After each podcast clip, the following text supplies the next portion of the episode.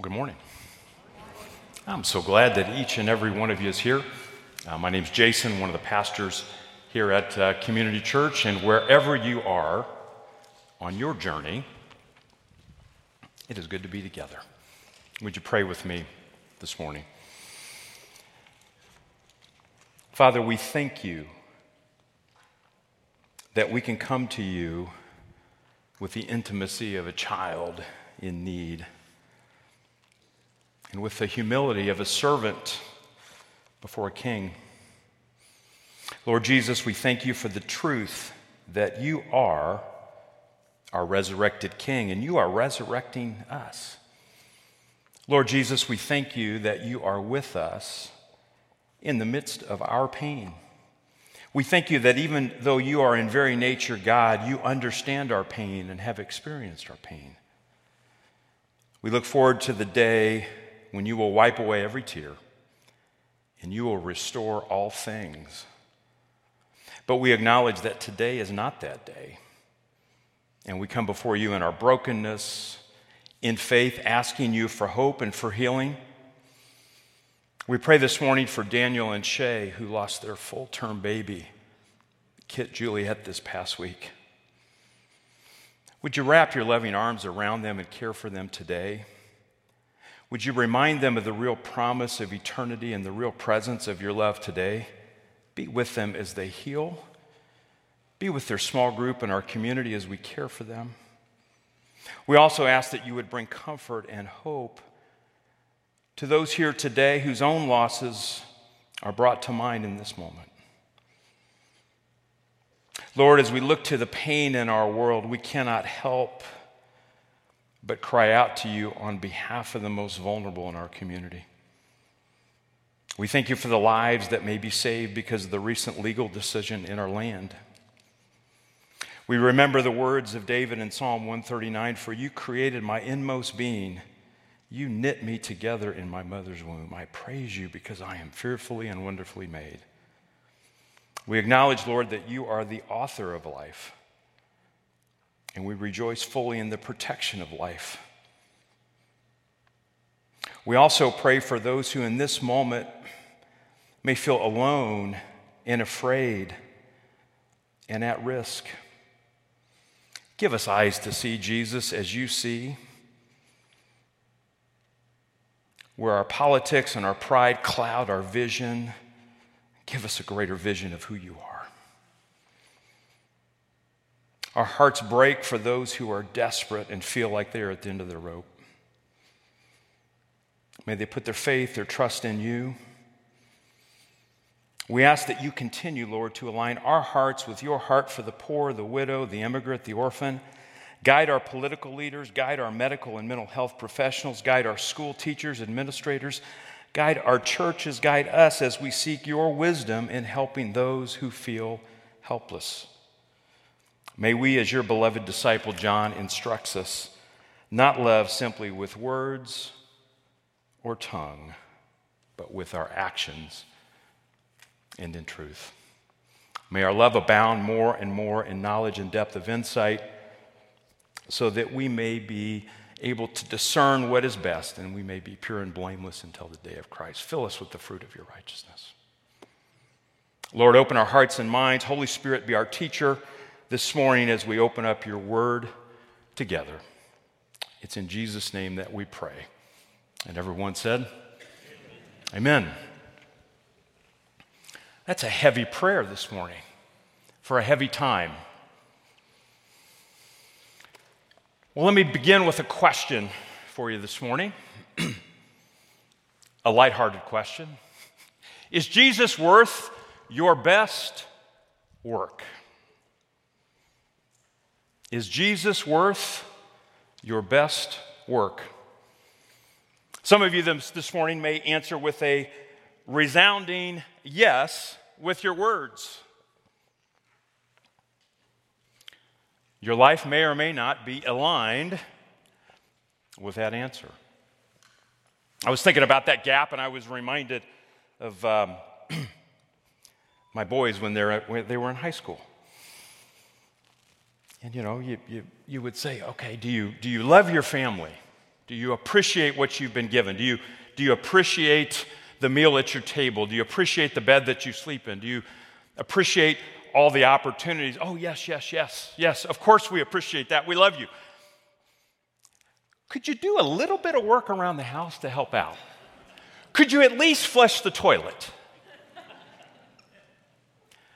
Does it really require a college degree to put dishes in the dishwasher and unload them? Apparently it does.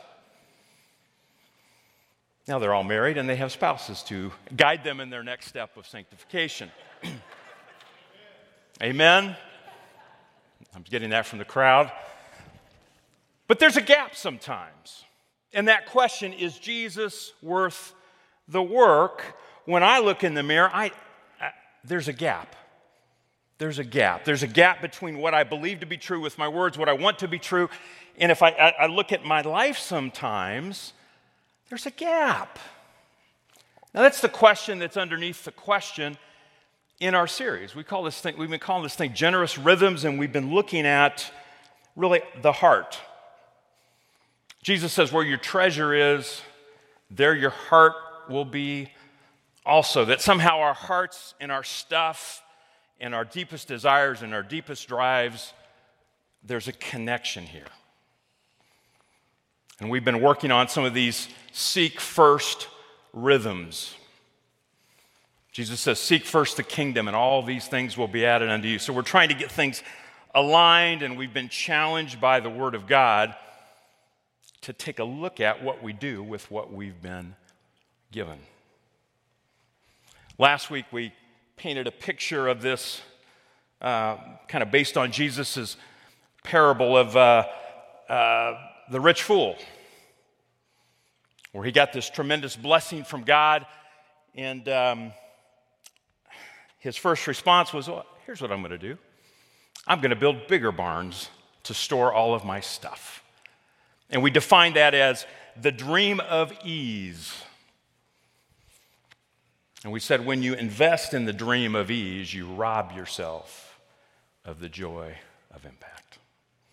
Well, today we're going to return to another one of Jesus' core teachings that will challenge us to look at what's at the very core. What's at the very core of who we are? And how do we align our hearts to Jesus' heart? Is Jesus worth your best? Is he worth your best? I invite you to turn to the Gospel of Matthew, verse 25, or chapter 25. Just a little bit of a backstory here. This is towards the end of Matthew's Gospel, and Jesus is preparing for the cross. He's a couple days out, and he has just left the temple. And he has just ripped the Pharisees. He's given them all these woes. He's ripped them of their hypocrisy. And then he walks out of the temple, and he says, this temple is going to be destroyed. Well, that's a big deal to say. It's a big deal to say. It's going to be destroyed. And it actually would, in a few decades, it would actually be destroyed. And then he starts, to talk about the end times a little bit and his return. And his disciples are like, again, they're young. They're like my kids' age. They're in their 20s probably, maybe younger than that. And they're like, help us understand this, Jesus. When's it going to be? How do we think through this? How do we act in the meantime? And Jesus is going to give them a series of parables about the kingdom. He's going to say the kingdom of heaven is like this. And we said last week that a parable, it's this side-by-side story that we're invited to hold up to our lives. And there's an earthly story with a deeper heavenly meaning, but it's also just like a rock in your shoe that stays there and reminds you and says, hey, I want to make you a little bit uncomfortable here. We don't want to build a whole theology about how we're saved and all this by one parable. Parables are designed to answer a question at the moment with a particular audience. We need to understand that from the outset. But Jesus is going to respond to their questions. In Matthew 24, he says, "Therefore keep watch, because you do not know on what day your Lord will come." Anybody trying to figure it out? Good luck. We don't know. He does say this, though: when the Son of Man comes in his glory and all the angels with him, he will sit on his glorious throne. We live in what we call the already and the not yet. Jesus has already died. He's already risen. But he has not yet returned. And we live in the middle. We live in the mess in the middle, the pain in the middle. We look forward with expectation. We look back and we celebrate. But we are in the right now where it's a little bit messy. So let's go to the parable. I'll take you to verse 14. Again, the kingdom of heaven will be like a man going on a journey, who called his servants and entrusted his wealth to them. To one he gave 5 bags of gold, to another 2 bags, and to another 1 bag, each according to his ability. Then he went on his journey. The man who had received 5 bags of gold went at once and put his money to work and gained 5 bags more. So also the one who with 2 bags of gold gained 2 more. But the man who had received 1 bag went off, dug a hole in the ground, and hid his master's money. After a long time, the master of those servants returned and settled accounts with them. The man who had received 5 bags of gold brought the other 5. "Master," he said, "you entrusted me with 5 bags of gold. See, I have gained 5 more." His master replied, "Well done, good and faithful servant. You have been faithful with a few things. I will put you in charge of many things. Come and share your master's happiness." The man with 2 bags of gold also came. "Master," he said, "you entrusted me with 2 bags of gold. See, I have gained 2 more." His master replied, "Well done, good and faithful servant. You have been faithful with a few things. I will put you in charge of many things. Come and share your master's happiness." Then the man who had received 1 bag of gold came. "Master," he said, "I know that you are a hard man, harvesting where you have not sown and gathering where you have not scattered seed. So I was afraid and went out and hid your gold in the ground. See, here is what belongs to you." His master replied, "You wicked, lazy servant. So you knew that I harvest where I have not sown and gather where I have not scattered seed? Well then, you should have put my money on deposit with the banker so that when I returned, I would have received it back with interest. So take the bag of gold from him and give it to the one who has 10 bags, for whoever has will be given more, and they will have an abundance. Whoever does not have, even what they have will be taken from them. And throw that worthless servant outside into the darkness, where there will be weeping and gnashing of teeth." You got a rock in your shoe? Now, let's take a look at the parable. Is Jesus worth your best? How do we answer that question? Let's make a few observations about the parable. We have this master who is going away on a journey. It's a long journey.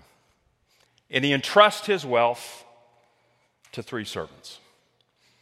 Now, if you look at the translations, and the more familiar translation to many might be this word talents. A talent is a measurement of weight, a unit of money. Now, the scholarship varies a little bit on this, but most say that the talent is equivalent to like 20 years of a laborer's wage. Depending on how skilled the laborer is, we could do some math. I'm going to work in round numbers here, okay? And as we think about that, 20 years, let's call it $1 million. Can we do that? The point, though, is it's a lot. This is not just small change here. This is a lot of money that has been entrusted to these servants. Now, the master goes away, and he leaves them instructions. He says, "I'm going away. So you have some time." You have some time. I'm giving you money according to your abilities. You have some resources. You have some skills. It's my wealth, my money, but I'm entrusting you with it based on your abilities. So there's time. It's the old pastoral alliteration here. There's time, there's talent, and there's treasure. It's all three. Servant one, what does he do? He goes to work right away. And he turns the 5 into 10. The master says, he says to the master, you have entrusted me with this, and I have doubled it. That's a good thing. That's good news. And he gets a threefold reward. First of all, he gets praise. Well done, good and faithful servant. Well done. He gets a promise. You are faithful with a few things, but I will put you in charge of much more. And he gets the presence of the master. Enter into the happiness or the joy of your master. There is a threefold promise that the servant receives. That's a beautiful response. I'd like to hear those words someday. The second one, well, same deal. He gets to work, he doubles the money, he receives the same words of praise and promise. Now, he doubles it according to his abilities and all those things, and we could say more about that, but let's acknowledge that we have been given different, we've been entrusted with different amounts of ability and stuff and all that kind of thing. The reward, the praise, all those things are the same. So let's end the message right now and feel good about the reward, and let me just give you a positive message of encouragement and go out and work hard for the kingdom and look forward to that great day. It's not what Jesus does. We got servant number 3 to deal with. It's been a rock in my shoe all week. Let me take you back to the verses 24. Then the man who had received 1 bag of gold came. Master, he said, I knew that you are a hard man, harvesting where you have not sown and gathering where you have not scattered seed. So I was afraid and went out and hid your gold in the ground. See, here is what belongs to you. Let's make a few observations. What is his first response? What did the others say? You entrusted me with this. No. Not servant number 3. Master, I knew that you are a hard man. Where does this come from? I knew that you were a hard man. I knew that you did all these things. You harvest where you have not sown. You gathered where you have not scattered seed. At best, he's saying something like this. You're really harsh and demanding. At worst, there's a hint of this that says, you take things that don't belong to you. What is this? This is a response. This is an accusation against the character of the master. He fails to see the goodness of the master. He fails to see the generosity of the master. So he says, I was afraid. I hid it in the ground. Now, if you've been in church for a while, you've heard this before, and why does he hide it? Why does he hide it? Think about that. He could have just put it in the bank. I mean, Jesus is going to pick that up. But if we put it in the bank, whose name would it be under? It'd be under the master's.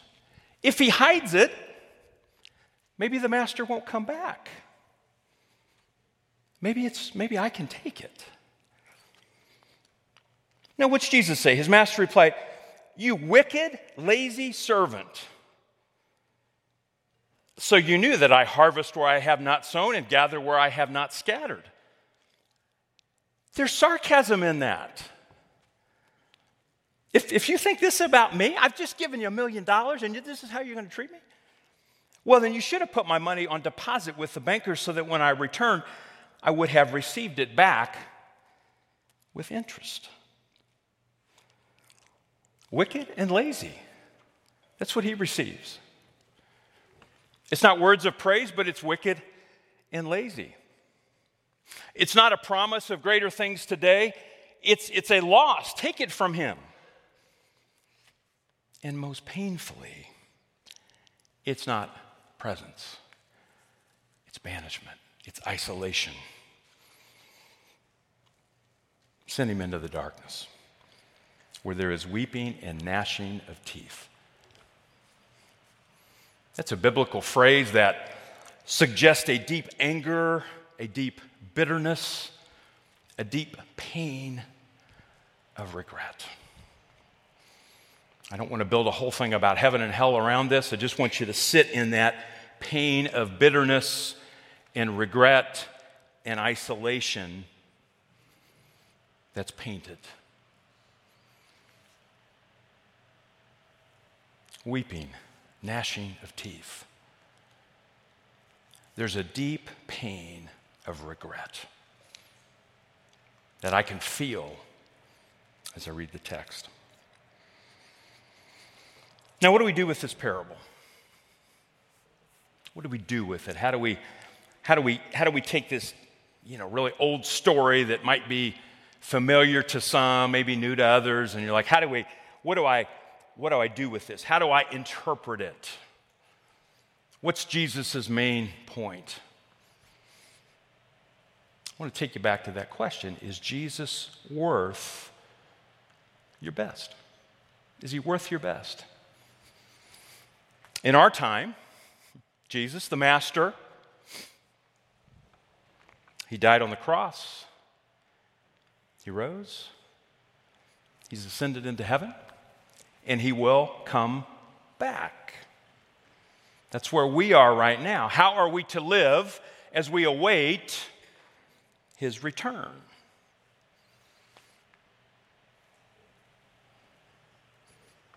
What do we do with what he's entrusted to us? That's what I think the parable is getting at. What's our motivation? How do we work?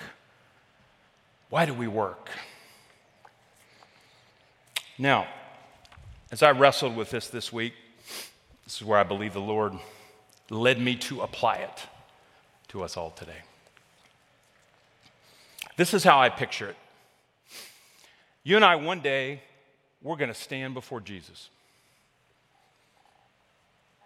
And we're going to give an account. We're going to give an account. The first question that's going to be asked of us is, did you trust Jesus?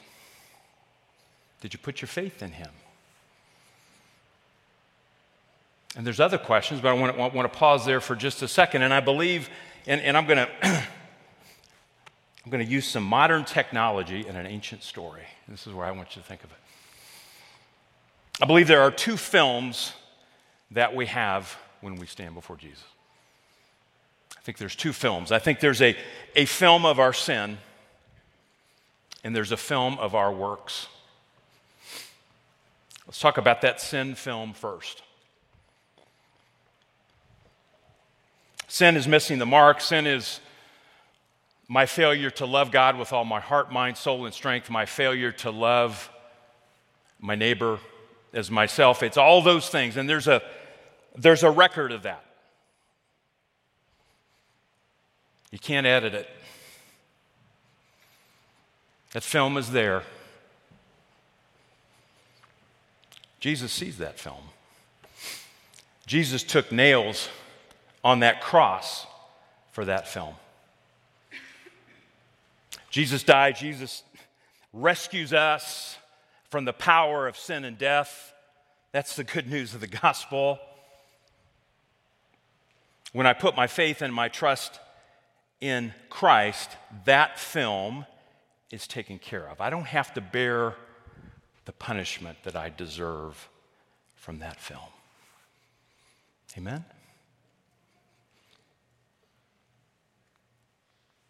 When you really think about that, how do you respond?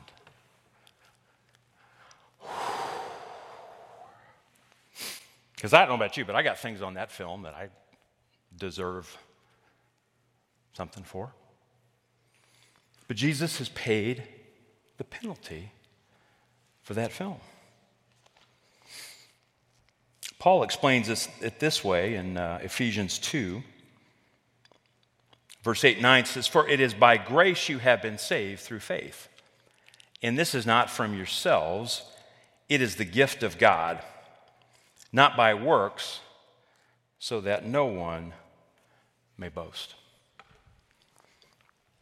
That film, that sin film, when we put our faith and trust in Christ, is taken care of. There's another film, though, that I want to talk about. And that's what I'm simply calling the works film. You and I will, if we believe if what the Bible says is true, you and I will stand before Jesus and we will give an account of what we have done. Now, my works film isn't what saves me. Let's get that straight right now. Grace through faith, it's the cross, it's all that. If you're sitting here today and you got questions about that, let's talk about that. But no matter how good my works film is, that is not what's going to save me. No matter how many bad things, horrible things are on that sin film, Jesus paid it all and it is finished on the cross. And there is a time when you and I will be called to account before Jesus and give us an account of our works film.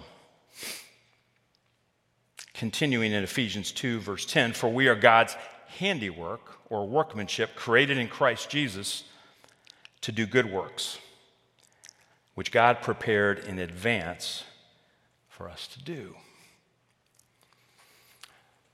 My works film doesn't save me. But when I understand what I have been saved from, I ought to have something on that works film. Paul says it this way in 2 Corinthians 5:10, "For we must all appear before the judgment seat of Christ, so that each of us may receive what is due us for the things done while in the body, whether good or bad." So you and I, we're going to sit with Jesus, and we're going to give an account of what we've done with what we've been given. Is Jesus worth your best work? Once you've wrestled that to the ground, we got to pay attention to that film.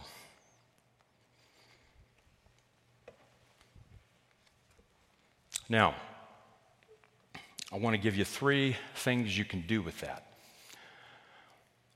Once you believe, once you've wrestled the question to the ground that Jesus is worth your best work. I'll go back to that sin film. When I see that, that does something in here. It says, Jesus is worth my best work. Now, let me be super practical with you here. You know why? I want you ready for that day. I want you to hear, "Well done, good and faithful servant." I don't want you to live with regret. I don't want you to get to that day with regret. So now what? I want to give you three things. First of all, watch the film of your work. Watch the film of your work. Now, I'm going to be super practical here. I want you to take an hour this week, and I want you to watch the film. Mark it on your calendar, but set up a time. Take at least an hour and say, "I'm going to sit down and I'm going to ask the Lord. I'm going to say, show me the film of my works. Show me the film of my works. What's there? Now, I'm an old coach, and I got to give you a quick coaching story. I'll give you a little coach speak here this morning. Several years ago, I was coaching a football game, and we were playing horribly. It was ugly. And there was a lightning storm at the game, which from our perspective was a gift from God. Because what it did is it stopped the game.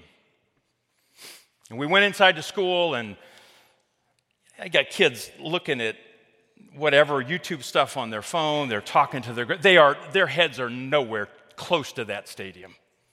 But we had this opportunity. We got to go. They canceled the game for that day, and we got to come back and play the following Saturday. So what do you think we did Saturday morning? Yeah, no big deal. We played horribly. Let's just line up. No. With technology, we watched that film. We sat down and we broke it down and we had tactical things we could change. But more than anything, we said, you know what? Let's watch the film. Is that your best effort? I got really sophisticated coaching advice. Play harder. Work. So we watched that film. We came back, cleaned things up. I don't know what the other team did, but we won the game. It was a great thing. I want to challenge you this morning. Take some time and watch the film. Watch the film. What will you see? Now, I don't want you to sit in the pain of regret. We look at that film, and I see all the fun of the camp, and I know that there are great things to come. We're going to hear more stories about that. But I'm like, we've got some volunteers that gave up a week's work, a week's vacation to pour into our kids. That's going to be on that film. We've given resources to impact partners around the world. People have come to Jesus because of contributions. I think of Clay and Renee in our church and 2 boys and 2 foster kids. And Clay said, hey, I took these 4 boys camping Friday night. I said, how was it? He said, 100% work and 100% fun. That's going to be on the film. There's some good things happening there. So there's good things we can celebrate. There's also missed opportunities. When I think of my works film, one of my regrets is going to be the gap between good intention and execution. Between the good ideas, and I thought about this, and I'd like to do this, and wouldn't it be nice if, and what I actually did. The things that didn't actually show up on a calendar or a bank account. That's going to be on that. So we need to watch the film. Second thing we need to do, I believe, is adjust our rhythms. What adjustment will you make? When you look at it, when we watched the film of the game, we made some changes. I did this the other day. I was moving a bunch of wood. I was telling you about my deck and all that last week and taking seats out of my van, and I noticed that I didn't put the seat back in the way it should be. And I was going to transport my granddaughter. And I'm like, I looked at that, and I played that forward, and I said, what if I didn't adjust that seat? What if I were just lazy and didn't fix it? Oh, my goodness, I couldn't live with that regret, so I fixed the seat. Sometimes we just have to make an adjustment to our rhythms. And we need to start. We need to start giving. We need to start giving of ourselves, our resources. The Old Testament, they talked about the tithe and committing first and giving God your first fruits. The Pharisees come to, Jesus is going to be critical of the Pharisees, and he said, you're hypocrites, you give a tenth of all these things, your mint, your dill, your cumin, but you have neglected the more important matters of the law, justice, mercy, and faithfulness. You should have practiced the latter without neglecting the former. There's a rhythm of giving first that Jesus never said, don't do this. He said, do the greater things, but also have this practice of giving back, of giving first. But then finally, get to work with the Holy Spirit. Get to work with the Holy Spirit. Now, here's the good news. In the parable, Jesus goes away. And we get the sense that the servants are alone. But the reality of it is, we're not alone. Jesus said this, if you love me, keep my commands, and I will ask the Father, and he will give you another advocate to help you and be with you forever, the Spirit of truth. The world cannot accept him because it neither sees him nor knows him, but you know him, for he lives with you and will be in you. Jesus did not leave us alone.